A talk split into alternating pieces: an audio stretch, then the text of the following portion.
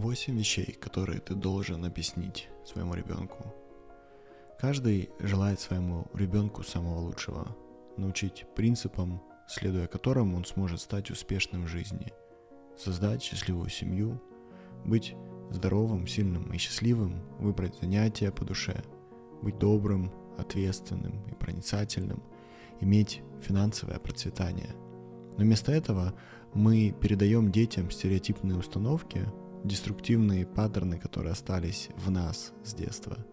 Даже если подумать о фразах из нашего детства, то становится не по себе. Например, «сделай идеально или никак», «я» — последняя буква алфавита, «много хочешь, мало получишь», «если сегодня хорошо, то завтра будет плохо», «помой руки, ты трогал деньги, они грязные», «что с тобой не так», «ты что, здесь самый умный», «главное, хорошо выйти замуж», «мальчики не плачут», не ешь без хлеба, доедай до конца. Если сделаешь, дам конфету. Мы также своим поведением передаем то, что подхватывают дети. Например, мы кричим на них, друг на друга.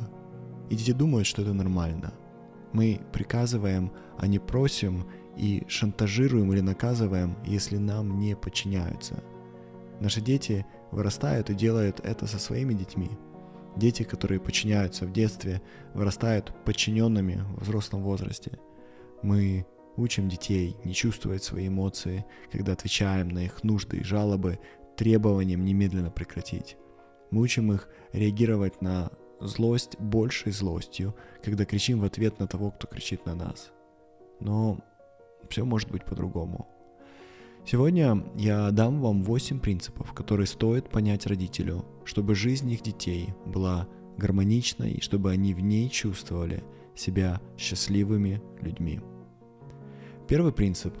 Лучшее, что ты можешь сделать для своего ребенка, это стать примером осознанности и искренности. У счастливых родителей счастливые дети. Счастье – это осознанный выбор, и это очень сложный выбор – все свои ожидания от детей направьте на себя. Если вы станете примером того, как работать над собой, ваш ребенок научится быть таким же намного быстрее, чем просто с ваших слов. Второй принцип – образование.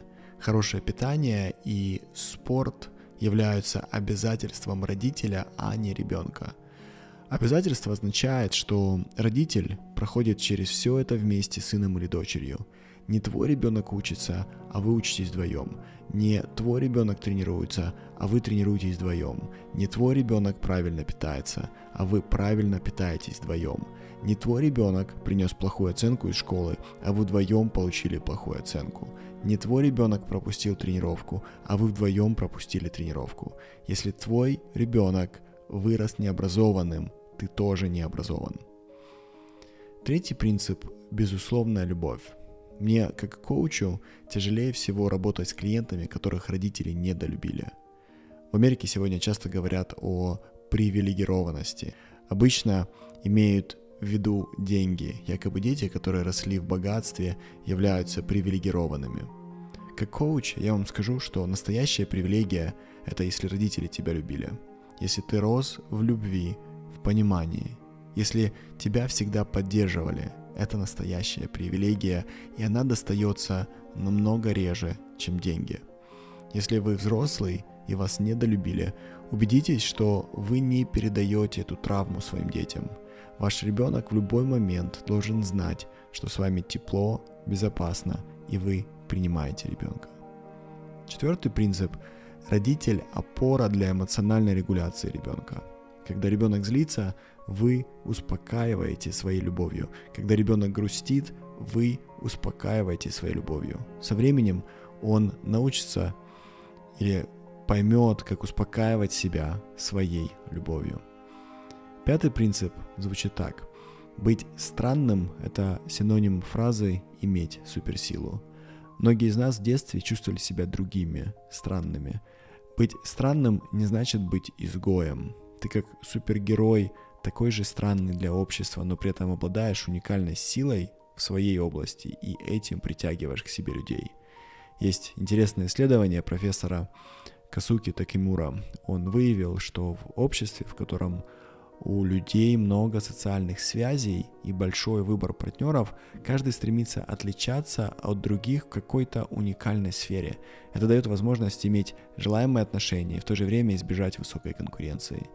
И в таком обществе так называемые странные личности позитивно ассоциируются с удовлетворенностью жизнью, отношениями и высоким уровнем дохода.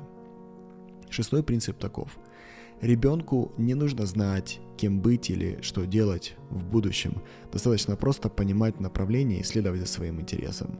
Это не все взрослые понимают. Они хотят, чтобы дети выбрали то, что якобы принесет им деньги или статус.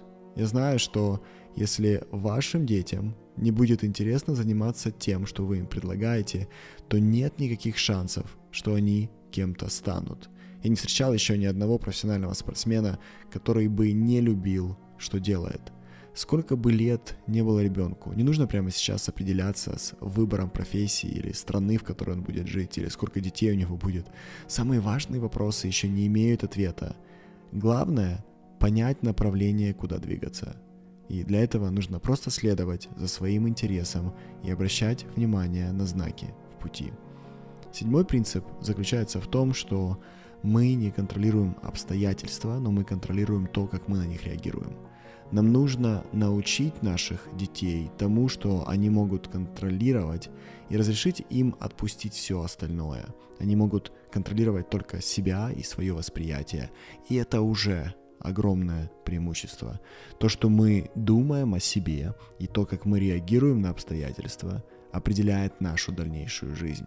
Это настолько редкое качество, что делает тебя в жизни победителем очень быстро.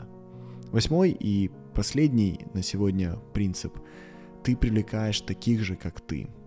Лучший способ встретить хорошего партнера или друга – это заслужить его. Сильные, умные люди сразу видят, с кем им стоит проводить время, с кем нет. Хочешь, чтобы тебя окружали особые люди, стань особым человеком сам.